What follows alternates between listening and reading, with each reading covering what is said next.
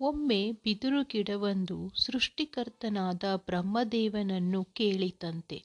ಬ್ರಹ್ಮದೇವನೇ, ಉಪಯುಕ್ತ, ಫಲಯುಕ್ತ, ತರತರದ ಗಿಡಮರಗಳನ್ನು ಸೃಷ್ಟಿಸುವ ನಿನಗೆ ಬೇಕಿದ್ದೇ ನನ್ನ ಸೃಷ್ಟಿ. ಹೂವಿಲ್ಲ, ಹಣ್ಣಿಲ್ಲ. ದಣಿದು ಬಂದವರಿಗೆ ನೆರಳು ಕೊಡೋಣವೆಂದರೆ ದೊಡ್ಡ ದೊಡ್ಡ ಗೆಳ್, ಎಲೆಗಳೂ ಇಲ್ಲ. ಒಳಗೆ ಟೊಳ್ಳು ಬೇರೆ. ಏಕೆ ಬೇಕಿತ್ತು ನಿನಗೆ ಈ ಕೆಲಸ? ಉತ್ತರವಾಗಿ ಬ್ರಹ್ಮದೇವ ತುಸು ನಕ್ಕು ನುಡಿದನಂತೆ, ಇದು ನಿನ್ನ ತಪ್ಪು ಗ್ರಹಿಕೆ. ನಿನ್ನ ಶಕ್ತಿ, ಸಾಮರ್ಥ್ಯ, ಉಪಯೋಗ ನಿನಗೆ ತಿಳಿಯದೆ ಹೋಯಿತಲ್ಲ. ಒಮ್ಮೆ ಬೆಳೆದು ನೋಡು. ಆಗಲೇ ನಿನಗೆ ಅರಿವಾದಿತ್ತು ನೀನು ಎಷ್ಟೊಂದು ಬಹು ಉಪಯೋಗಿ ವೃಕ್ಷವೆಂದು. ಬ್ರಹ್ಮನ ಮಾತಿನಂತೆ ಬಿದಿರು ಗಿಡ ಹಠ ಹಿಡಿದು ಬೆಳೆಯತೊಡಗಿತು. ತನ್ನ ಸುತ್ತ ಬಿದಿರುಗಳ ದೊಡ್ಡ ಹಿಂಡನ್ನೇ ನಿರ್ಮ, ನಿರ್ಮಿಸಿಕೊಂಡಿತು. ನೋಡುತ್ತಾ ನೋಡುತ್ತಾ ಜನರು ಬಿದರನ್ನು ನಾನಾ ರೀತಿಯಲ್ಲಿ ಉಪಯೋಗಿಸಿಕೊಳ್ಳತೊಡಗಿದರು. ಇದೇ ಬೀದರು ಮಕ್ಕಳನ್ನು ತೂಗುವ ತೊಟ್ಟಲಾಯಿತು, ಕೂರಲು ಕುರ್ಚಿಯಾಯಿತು, ಏರಲು ಯೋ, ಏಣಿಯಾಯಿತು, ಮುದುಕರಿಗೆ ನಡೆಯಲು ನೆರವಾಗುವ ಊರುಗೋಲಾಯಿತು. ಸುಮಂಗಲಿಯರಿಗೆ ಬಾಗಿನ ಕೊಡುವ ಮೊರವಾಯಿತು, ಹಣ್ಣನ್ನು ಹೊರುವ ಪುಟ್ಟಿಯಾಯಿತು, ಬಡವನ ಗುಡಿಸಲಿಗೆ ಆಧಾರವಾಯಿತು. ಶವಗಳನ್ನು ಎತ್ತುವ ಚಟ್ಟವೂ ಆಯಿತು. ಕೃಷ್ಣ ಪರಮಾತ್ಮನ ಕೈಯ ಕೊಳಲೂ ಆಯಿತು. ಕೊನೆಗೆ ಬ್ರಹ್ಮ ಕೇಳಿದನಂತೆ, ಬಿದುರೇ, ಈಗ ಹೇಳು ನಿನಗ್ಯಾರಿಗೆ ಅಲ್ಲದವಳು, ಸಲ್ಲದವಳು? ಬ್ರಹ್ಮನ ಮಾತಿಗೆ ಬಿದರು ಧನ್ಯತಾಭಾವದಿಂದ ತಲೆ ತೂಗಿತಂತೆ. ಭಗವಂತನ ದೃಷ್, ಸೃಷ್ಟಿಯಲ್ಲಿ ನಿರುಪಯೋಗಿ ಪ್ರಾಣಿ ಅಥವಾ ವಸ್ತು ಇಲ್ಲ. ಎಲ್ಲರಲ್ಲೂ, ಎಲ್ಲದರಲ್ಲೂ, ಇತರರಲ್ಲಿ ಇಲ್ಲದ ಏನಾದರೊಂದು ಶಕ್ತಿ, ಸಾಮರ್ಥ್ಯ, ಉಪಯೋಗ ಇದ್ದೇ ಇರುತ್ತದೆ. ಕೆಟ್ಟವರಲ್ಲೂ ಕೆಲವು ಒಳ್ಳೆಯ ಗುಣಗಳಿರುತ್ತವೆ. ಒಳ್ಳೆಯದವರೆನಿಸಿಕೊಂಡವರಲ್ಲಿಯೂ ಕೂಡ ಏನಾದರೊಂದು ದುರ್ಗುಣ, ದುಶ್ಚುಟ, ದುರಾಭ್ಯಾಸಗಳಿರುತ್ತವೆ. ಅದನ್ನರಿತುಕೊಂಡು ಬೆಳೆಯುವುದೇ ವ್ಯಕ್ತಿತ್ವ ವಿಕಾಸನ. ಹೂ ಅರಳಿದಾಗಲೇ ಅದರ ಸುವಾಸನೆ ಹೊರಸೂಸುವುದು. ಅಂತೆಯೇ ವಿಕಾಸಗೊಂಡಾಗಲೇ ವ್ಯಕ್ತಿತ್ವ ನಿರ್ಮಾಣವಾಗುವುದು. ವ್ಯಕ್ತಿ ಎಂದರೆ ಚಿನ್ನ ಇದ್ದ ಹಾಗೆ, ವ್ಯಕ್ತಿತ್ವ ಎಂದರೆ ಆಭರಣ ಇದ್ದಂತೆ.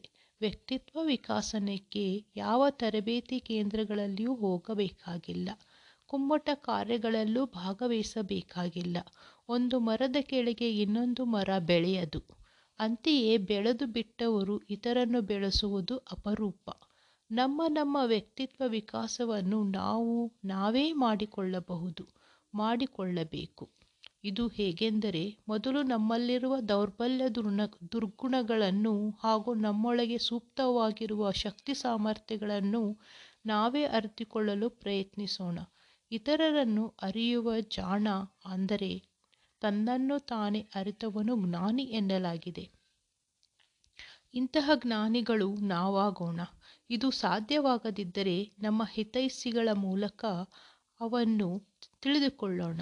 ಇದು ಮೊದಲನೇ ಹೆಜ್ಜೆ. ಆದರೆ ಮುಂದೆ ನಮ್ಮ ದುರ್, ದೌರ್ಬಲ್ಯಗಳನ್ನು ಇನ್ನಷ್ಟು ದುರ್ಬಲಗೊಳಿಸಿ ನಮ್ಮೊಳಗಿರುವ ಪ್ರತಿಭೆಯನ್ನು ಇನ್ನಷ್ಟು ಪ್ರಕಾರ ಮತ್ತು ಸದೃಢಗೊಳಿಸುವುದೇ ಅಂತಿಮ ಹೆಜ್ಜೆ.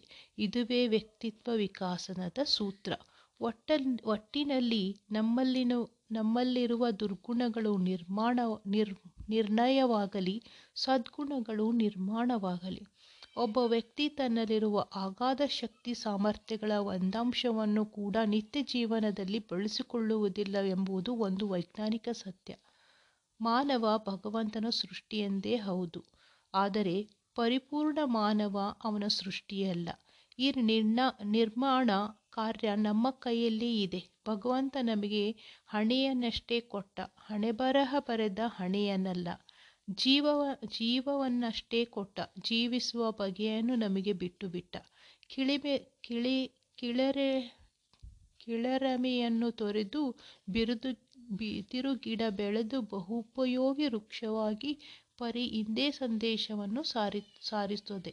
ಈ ಸೃಷ್ಟಿಯಲ್ಲಿ ಕಾರಣವಿಲ್ಲದೆ ಕಾರ್ಯವಿಲ್ಲ, ಕಾರ್ಯವಿಲ್ಲದೆ ಕಾರಣವಿಲ್ಲ. ಇದು ಸತ್ಯ, ಇದು ನಿತ್ಯ. ಆದುದರಿಂದಲೇ ನಮ್ಮಿಂದೇನೋ ಆಗದು ಎಂದು ಕೈ ಚೆಲ್ಲದಿರಿ. ಮನಸ್ಸು ಮಾಡಿ ನೋಡಿ. ಒಮ್ಮೆ ಎಲ್ಲವೂ ಸಾಧ್ಯ ಮನೋಬಲದಿಂದ. ಇದಕ್ಕೆ ನೀವೇನಂತೀರಾ ನಿಮ್ಮ ಅನಿಸಿಕೆಗಳನ್ನು ನನ್ನ ಬಳಿ ಹಂಚಿಕೊಳ್ಳಿ. ನಿಮ್ಮ ಪ್ರೀತಿ ಹಾಗೂ ವಿಶ್ವಾಸ ಸದಾ ಹೀಗೆ ಇರಲಿ ಕೇಳುತ್ತಾ ಇರಿ. ಇನ್ಸ್ಪಿರೇಷನ್ ಪಾಡ್ಕಾಸ್ಟ್ ನಾನು ಭಾರತಿ ರಾಠೋಡ್. ಧನ್ಯವಾದಗಳು.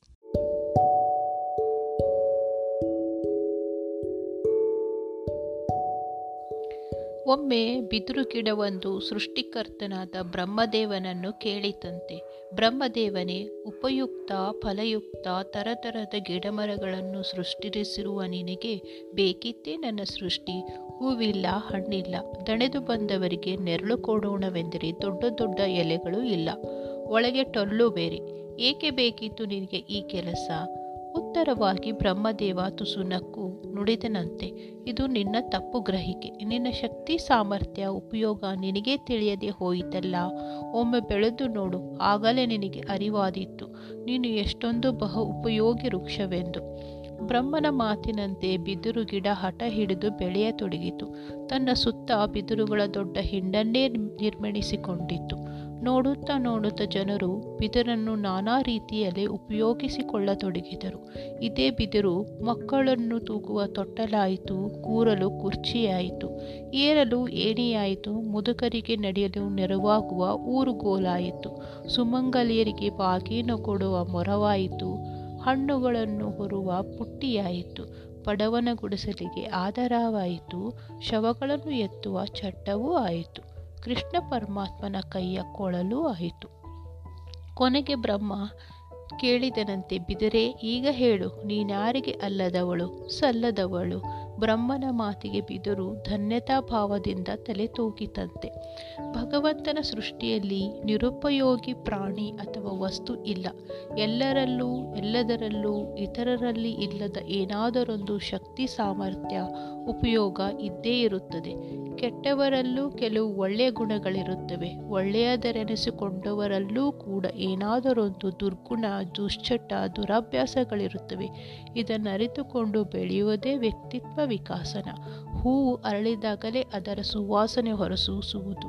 ಅಂತೆಯೇ ವಿಕಾಸನಗೊಂಡಾಗಲೇ ವ್ಯಕ್ತಿತ್ವದ ನಿರ್ಮಾಣವಾಗುವುದು. ವ್ಯಕ್ತಿ ಎಂದರೆ ಚಿನ್ನ ಇದ್ದ ಹಾಗೆ, ವ್ಯಕ್ತಿತ್ವ ಎಂದರೆ ಆಭರಣ ಇದ್ದಂತೆ. ವ್ಯಕ್ತಿತ್ವ ವಿಕಾಸನಕ್ಕೆ ಯಾವ ತರಬೇತಿ ಕೇಂದ್ರಗಳಿಗೂ ಹೋಗಬೇಕಾಗಿಲ್ಲ. ಒಂದು ಮರದ ಕೆಳಗೆ ಇನ್ನೊಂದು ಮರ ಬೆಳೆಯದು.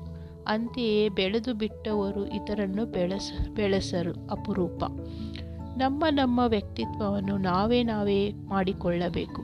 ಅದು ಹೇಗೆಂದರೆ ಮೊದಲು ನಮ್ಮಲ್ಲಿರುವ ದೌರ್ಬಲ್ಯ ಗುಣಗಳನ್ನು ಹಾಗೂ ನಮ್ಮೊಳಗಿರುವ ಸೂಕ್ತವಾಗಿರುವ ಶಕ್ತಿ ಸಾಮರ್ಥ್ಯವನ್ನು ನಾವೇ ಅರಿತುಕೊಳ್ಳಲು ಕೊಳ್ಳಲು ಪ್ರಯತ್ನಿಸೋಣ. ಇತರರನ್ನು ಅರಿತವನು ಜಾಣ, ಆದರೆ ತನ್ನನ್ನು ತಾನೇ ಅರಿತವನು ಜ್ಞಾನಿ ಎನ್ನಲಾಗಿದೆ. ಅಂತಹ ಜ್ಞಾನಿಗಳು ನಾವಾಗೋಣ. ಇದು ಸಾಧ್ಯವಾಗದಿದ್ದರೆ ನಮ್ಮ ಹಿತೈಷಿಗಳ ಮೂಲಕ ಅದನ್ನು ತಿಳಿದುಕೊಳ್ಳೋಣ. ಇದು ಮೊದಲನೇ ಹೆಜ್ಜೆ ಆದರೆ ಮುಂದೆ ನಮ್ಮ ದೌರ್ಗು, ದೌರ್ಬಲ್ಯಗಳನ್ನು ಇನ್ನಷ್ಟು ದೌರ್ಬಲ್ಯಗೊಳಿಸಿ ನಮ್ಮೊಳಗಿರುವ ಪ್ರತಿಭೆಯನ್ನು ಇನ್ನಷ್ಟು ಪ್ರಕಾರ ಮತ್ತು ಸದೃಢಗೊಳಿಸುವುದೇ ಅಂತಿಮ ಹೆಜ್ಜೆ. ಇದುವೇ ವ್ಯಕ್ತಿತ್ವ ವಿಕಾಸನದ ಸೂತ್ರ. ಒಟ್ಟಿನಲ್ಲಿ ನಮ್ಮಲ್ಲಿರುವ ದುರ್ಗುಣಗಳನ್ನು ನಿರ್ನಾಮವಾಗಲಿ, ಸದ್ಗುಣಗಳನ್ನು ನಿರ್ಮಾಣವಾಗಲಿ, ಒಬ್ಬ ವ್ಯಕ್ತಿತ್ವಿ ವ್ಯಕ್ತಿ ತನ್ನಲ್ಲಿರುವ ಅಗಾಧ ಶಕ್ತಿ ಸಾಮರ್ಥ್ಯಗಳ ಒಂದಂಶವನ್ನು ಕೂಡ ನಿತ್ಯ ಜೀವನದಲ್ಲಿ ಬಳಸಿದ್ದು, ಬಳಸಿಕೊಳ್ಳುವುದಿಲ್ಲವೆಂಬುದು ಒಂದು ವೈಜ್ಞಾನಿಕ ಸತ್ಯ. ಮಾನವ ಭಗವಂತನ ಸೃಷ್ಟಿಯೇನೋ ಹೌದು, ಆದರೆ ಪರಿಪೂರ್ಣ ಮಾನವ ಅವನ ಸೃಷ್ಟಿಯಲ್ಲ. ಈ ನಿರ್ಮಾಣ ಕಾರ್ಯ ನಮ್ಮ ಕೈಯಲ್ಲಿ ಇದೆ. ಭಗವಂತ ನಮಗೆ ಹಣೆಯನ್ನಷ್ಟೇ ಕೊಟ್ಟ, ಹಣೆ ಬರಹ ಬರೆದ ಹಣೆಗಳನ್ನಲ್ಲ, ಜೀವವನ್ನಷ್ಟೇ ಕೊಟ್ಟ, ಜೀವಿಸುವ ಬಗೆಯನ್ನು ನಮಗೆ ಬಿಟ್ಟು ಬಿಟ್ಟ ಕಿಳೆರವೆಯನ್ನು ತೊರೆದು ಬಿದಿರು ಗಿಡ ಬೆಳೆದು ಉಪ, ಬಹು ಉಪಯೋಗಿ ವೃಕ್ಷವಾದ ಪರಿ ಇದೇ ಸಂದೇಶವನ್ನು ಸಾರುತ್ತದೆ. ಈ ಸೃಷ್ಟಿಯಲ್ಲಿ ಕಾರಣವಿಲ್ಲದೆ ಕಾರ್ಯವಿಲ್ಲ, ಕಾರ್ಯವಿಲ್ಲದೆ ಕಾರಣವಿಲ್ಲ.